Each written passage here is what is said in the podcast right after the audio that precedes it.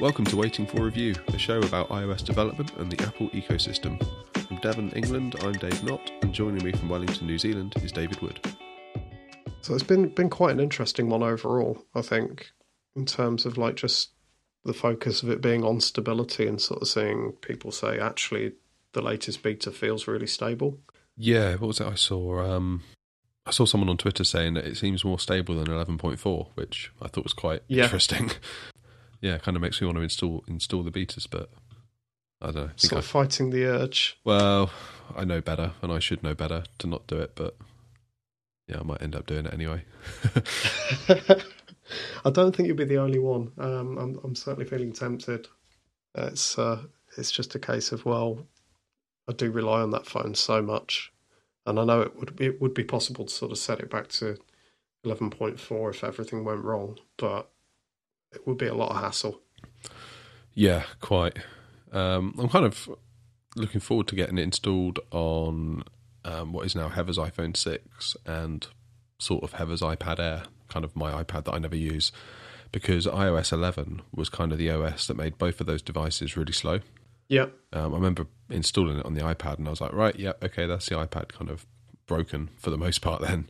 Um, yeah, you just get that feeling when, when you go through the install and then it loads up, you're like, yeah, this is noticeably worse. And that was definitely the case. So I'm, I'd be very keen to see if it can breathe a bit of life back in, into it, really. Um, we've we've got a similar situation um, in our house with uh, my old 5S, which which my eldest lad is using. We've got a um, an iPad Mini 2 as well that my youngest uses, and both of them show it when they're using iOS 11. You know, sort of since they've had that, it's it's been that sort of case. Certainly with the the iPad, actually, um, that kind of creeping sort of feeling that this is going to be the last year that we get any meaningful use out of it. So yeah, I'm- really hopeful that iOS 12 is sort of like almost an upgrade. It kind kind of feels like it's going to. it, it does feel a little bit like damage control after everything that's happened with the, the, the throttling thing. I mean, for years it's been common knowledge that you know you, you install the new OS, your phone gets a little bit slower. That's kind of been like the, just the rules of being in the ecosystem. And then of course last year all, all this stuff happened. with the throttling effect. Yeah, with with the throttling, and then now it's like oh look, they all go fast again. I mean, I don't think that's the case within Apple, um, but it's certainly kind of pretty bad optics, isn't it, when you look at it through that lens? yeah, and there's, there's a potential here that if things work too well with this with this OS release, then they're sort of setting an expectation um, next year Hmm. that won't be able to be met. You know, I think they've got to be actually quite careful in sort of the balance of, of how how tweaked the OS is on older hardware and, and exactly what that experience is. Because yeah, you clock on a year from now, iOS 13 or whatever it is at that time. Um, I don't think you'll see the same thing a sort of second time around. You know, you're not going to see a continual tweaking and tweaking and optimization for old hardware. It's just not going to be worth it. So I, I don't know. This to me, like you say, it feels like damage control for everything from the last year, and you know, really, really cool. Um, but I wouldn't get used to it on every release. You know, this this sort of feels like it'll be this year, and you know, we'll see. I, I, I expect my 5S to not run the next OS. You know, I expect the, the iPad Mini 2 to not run the next OS either. And I think it's just a bonus that they've been able to run this one. Yeah, it seems like each new phone I've got, it's lasted a little bit longer in terms of its OSs than the previous one. Um, so I'm kind of hopeful that my 10 now, given given the speed of the thing, um, it could have quite a long tail on it when, when you think about it in those terms. Whereas sort of wind, wind the clock back to my what would it have been? My iPhone 3G. Um, I seem to remember installing iOS. I think it was iOS 4 on that, and that was just really, really bad, really bad. To the point where I'm not sure it should have really been allowed to run on it because it made the device. It didn't stack up to the user experience I was expecting from an Apple product. Um, then the iPhone 4 managed that had went that managed to go a little bit further in terms of it kind of remaining useful throughout the iOS versions. My 5 again went a little bit further. My 6 is now obviously running uh, 11 and will run 12. So I'm kind of thinking now the power that's within the modern devices, they could potentially go a lot, lot further and weave that in with the, the tweaking and the performance increases of, of iOS 12 could could stand to, to go a lot further, which is, which is great. Yeah, absolutely. And I think that you know there's a load of other side effects of that as well in terms of like this improves the second-hand market for this next year. You know, Yes. this this improves that end of stuff. Um, it actually delays devices ending up in landfill to some degree because you know you're going to get that that bit more meaningful use out of them that bit longer.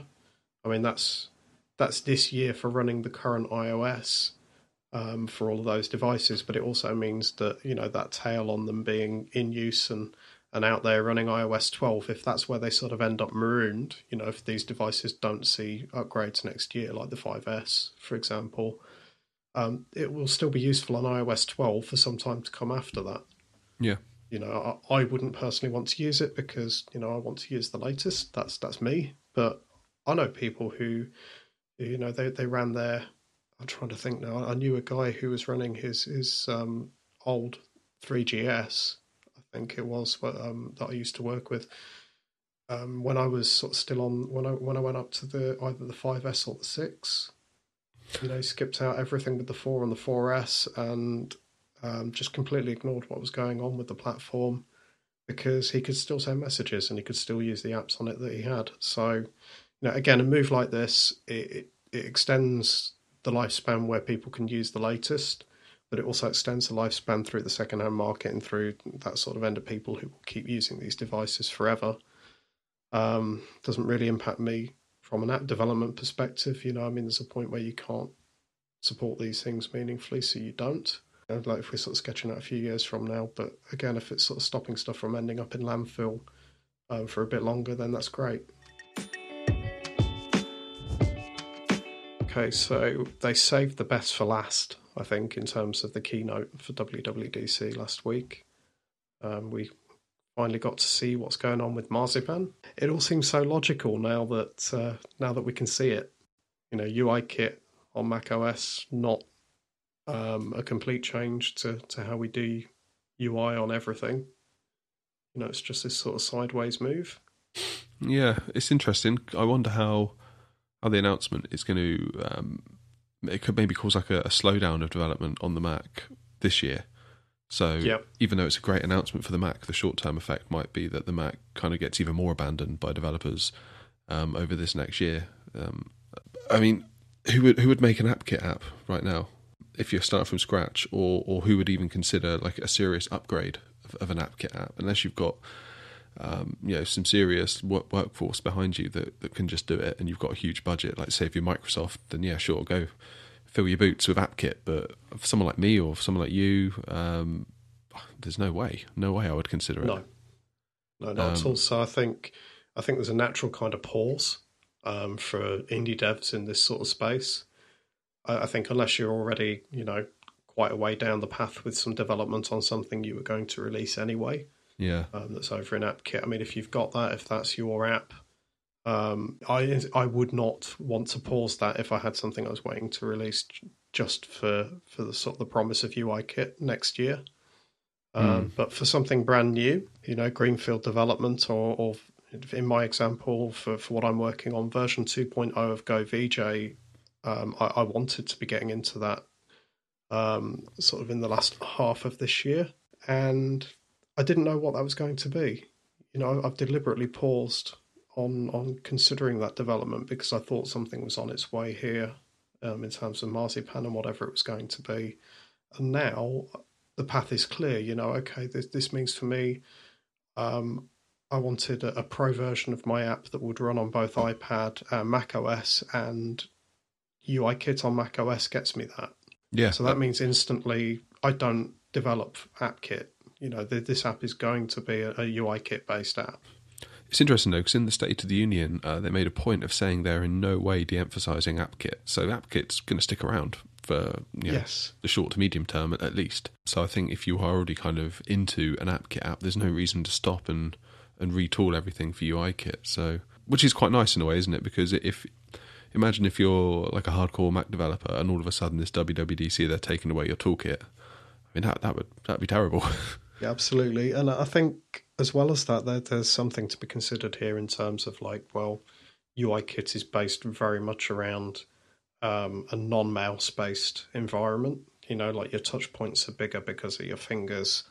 and things like that. And I think with um, UIKit apps coming from iOS over to macOS, there's going to be this kind of rationalization as people sort of start to feel out, well, okay, what does that mean?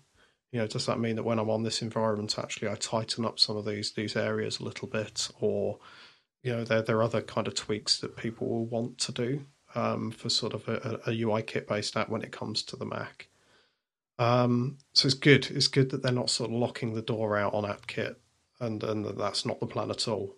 Mm. Because mm. I, th- I, think you're still going to need that for, for certain types of apps. No, I agree. Um, and I also think I think over this next year, as Apple is sort of quite clearly testing their own apps out, and that is the name of the game. Um, and equally, as people sort of start to reverse engineer it as well, which is already happening. um, I think we're going to see um, see quite a few developments as the year sort of goes on um, in terms of like, well, what direction does a UI kit app on macOS really need to be? You know, I think it would be be kind of naive to just assume that every UI kit app on the Mac is going to be a direct port. For example, I, I don't think that that's going to be the case. Um, I think there's still going to be some need to sort of tweak tweak for the platform a little bit. Yeah, I would imagine uh, so. I hope so anyway, because otherwise, I, th- I, think the the fear some people sort of seem to have about you know lots of, of kind of just iOS apps on the Mac looking quite crappy because they're not in, you know Mac formed. Um, yeah, that that that sort of fear could actually be um, quite well founded if people don't start tweaking the apps to look good on the platform as well. Yeah, and you'll probably see some of that. There'll probably be like a gold rush uh, where uh, you know you kind of get all, all the some like really rubbish iOS apps that just get ported and almost like they're running in an iOS simulator without the uh, the device frame, for example, that you see when you run the simulator. Um, yeah, there'll probably be some of that, but yeah, I, I think apps that you know serious apps, apps that we as users are going to take seriously and developers are going to take seriously. Hopefully, we'll we'll, we'll get some really great results. I think. Are you um, are you planning your development for your new app with this in mind? Oh, 100%. Yeah. Yeah, there's absolutely no question. I mean, by the time I actually get around to thinking about Mac development, this may already be out anyway. So um, I'll start with iOS, and uh, yeah, it could it could all time nicely. And speaking of iOS, it's kind of the point I keep coming back to is not so much in you know how awesome this is going to be for the Mac, and yeah, sure it will be, but more how the iPad could stand to benefit. Because talking about you know this new app, I'm kind of in the process of developing and, and just kind of trying to flesh out the idea to see if it's worth pursuing properly. The thing that struck me is when I went to design a screen for the iPad, is how when I went to design the same screen for the Mac, there wasn't an awful lot I would change. Almost to the point right. where it made me worry that I was kind of like fundamentally missing a trick here. Like, surely the Mac app should be different in, in a big way. And I thought, well, well, well, why? You know, with that in mind, given that the Mac and iPad apps, they have the potential in certain cases to be very, very similar. It seems now that developers have got a, an, an, incentive to make Mac apps that would translate into more powerful iPad apps, um, which could be a fantastic way for the iPad to progress. Because I don't know, I've, I've been thinking about um, iPad OS lately as yep. to whether the iPad should just get its own OS and become its own thing. But then I think about those that that use iPads in you know sort of friends, family, and they're not technical people. You know, with all this chatter that you sometimes hear about, should there be an, an iPad OS?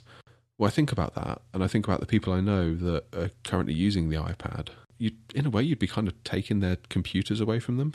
And the reason they they love the iPad is is for its its simplicity. And now, when you sort of factor in Marzipan, um, in the way that it can the iPad can potentially now get more powerful apps as a result of it also being developed for the Mac. So there's that incentive for the developer to to make a more powerful app that can work on both. This way, the iPad, I think this, this is great because the iPad can retain its simplicity on the surface, kind of still remaining that non what's the word I'm looking for that non-threatening computer. Um, yep. For users who desperately want something simple, but given what I've just said, has the potential for more powerful apps in the light of Marzipan. This way, the power the power can still come to the iPad, but it can be in the form of apps, which crucially can be kind of you know the power and probably complexity that comes with those apps. They can be kept all the way out of the way for users who don't want that and just want to keep it as their simple iPad kind of coffee table computer for checking their email and their Facebook and all that stuff, um, while also opening up more doors for, for I guess you could say pro users that, that want that power. Um, and when you think about it, that's that's a pretty neat solution. Yeah, yeah, very much. And I think um, actually, if I sort of think through uh, the process of, of how I'm looking at my own app um, and this this sort of future development that that now very logically sort of sits, you know, in this kind of like, okay, I'm going to design it for iPad, but I, I want to extend it out to macOS as soon as I'm able to do so. Um, kind of view of the world now that we've got. Um, that is how I'm looking at it. You know, I'm going to do the iPad app first, and I get if I'm quick enough, I get to release that before I release on the Mac. You know, I mean, like if if if it takes me a while, then obviously I'll get the option maybe to sort of do both at the same time. You know, could we could be talking this time next year and I've still not shipped.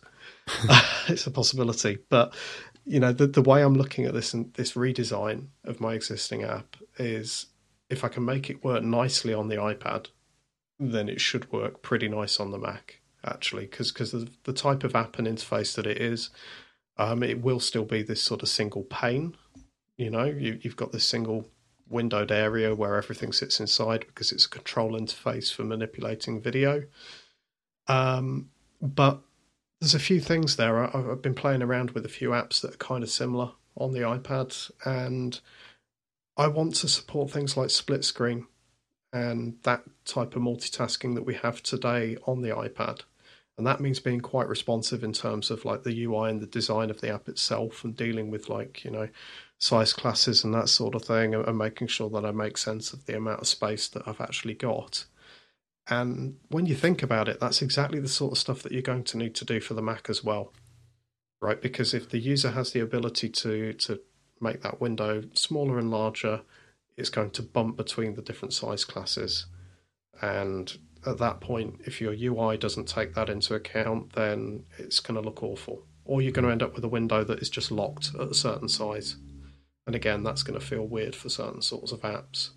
So I think there's already some stuff in the iPad today that if you design your app out now with those things in mind, you know, if you design it for um, split view and that sort of thing, um, then you're going to be in a good position sort of come this time next year. That's interesting. So you're quite excited about Siri then? In terms of the Siri shortcuts, yeah, I, I, um, I mean, when when I yeah when I first saw it, I thought it could be a powerful a powerful feature. You know, when I was watching the keynote, I was like, yeah, okay, I, I get it. And then you know you couple that in with the shortcuts app, which then obviously tied a bow on why they bought workflow. Um, yeah. And I, I sort of thought, you know, this could give some real power to the users who require it. And I started thinking actually just about the the strategy that they've taken.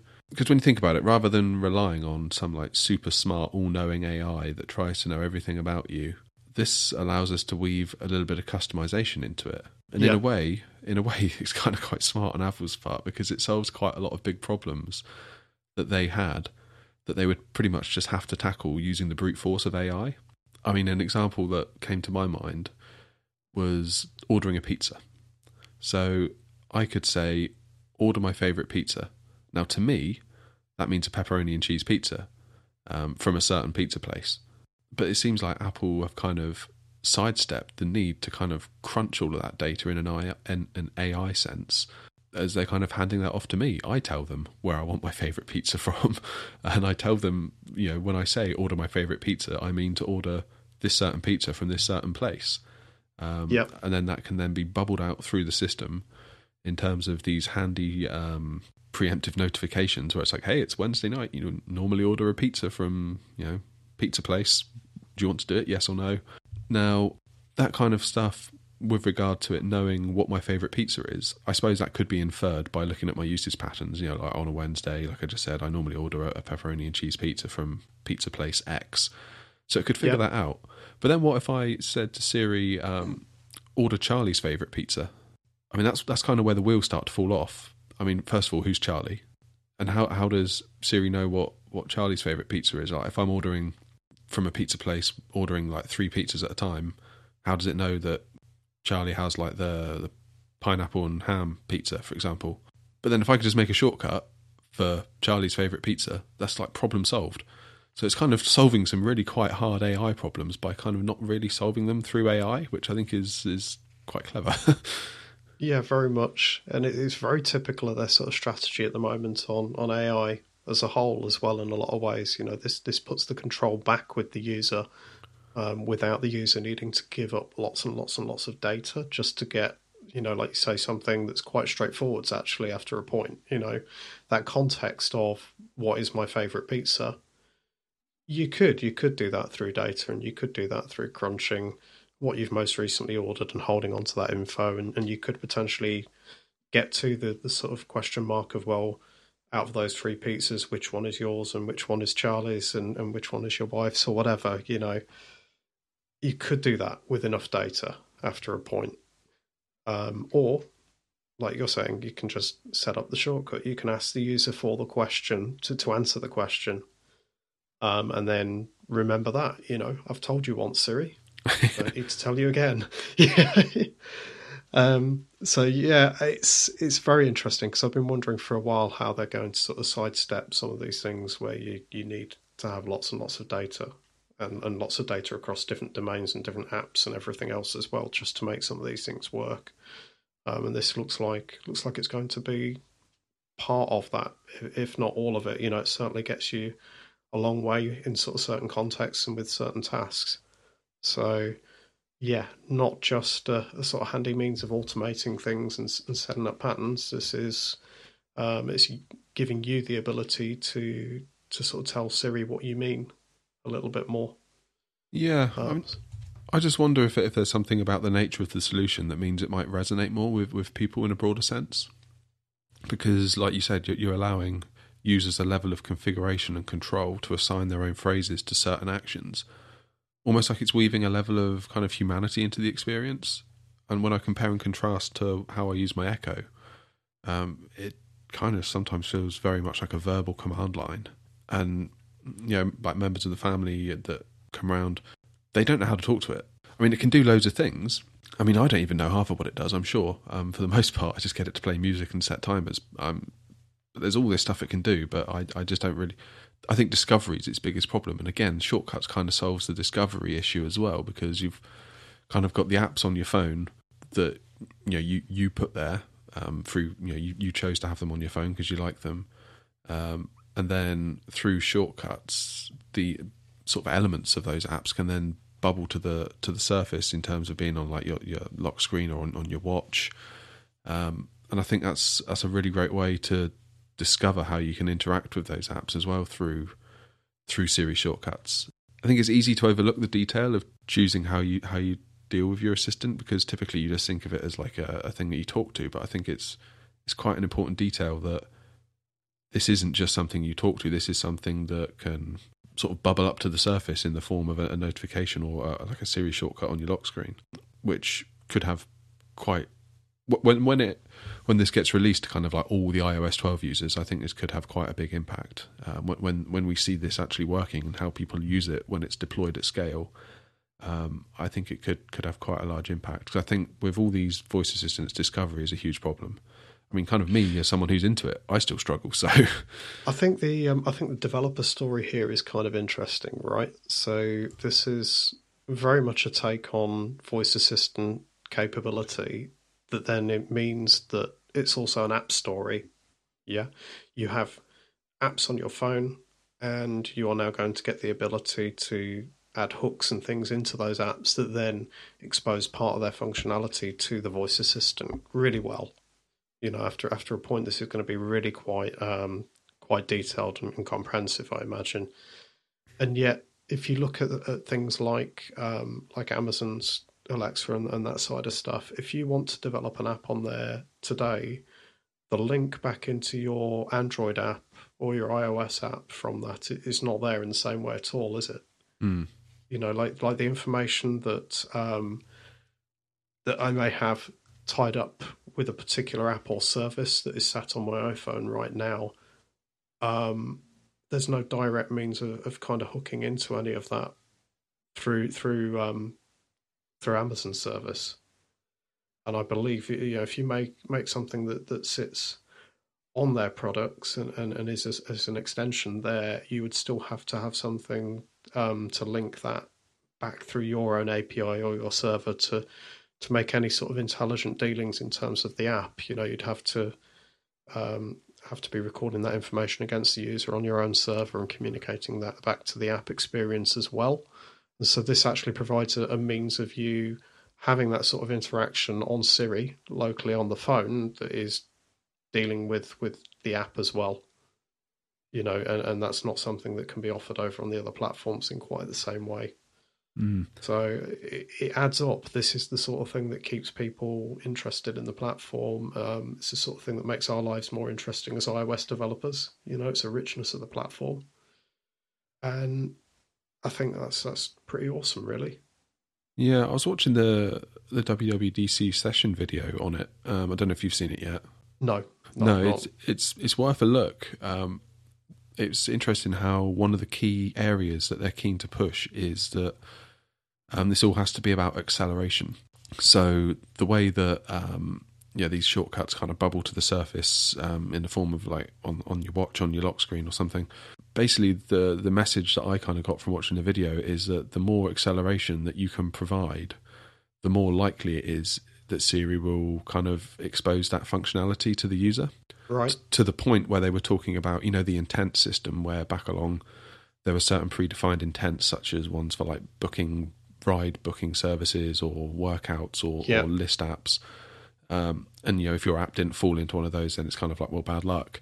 But now you can create custom intents, which is, which is huge when you think about that. Um, yeah, very much. So you can kind of within an, a custom intent, you can, and it's worth noting, you can also expose shortcuts through NS user activity, but they were kind of like the best way to do it is for intents.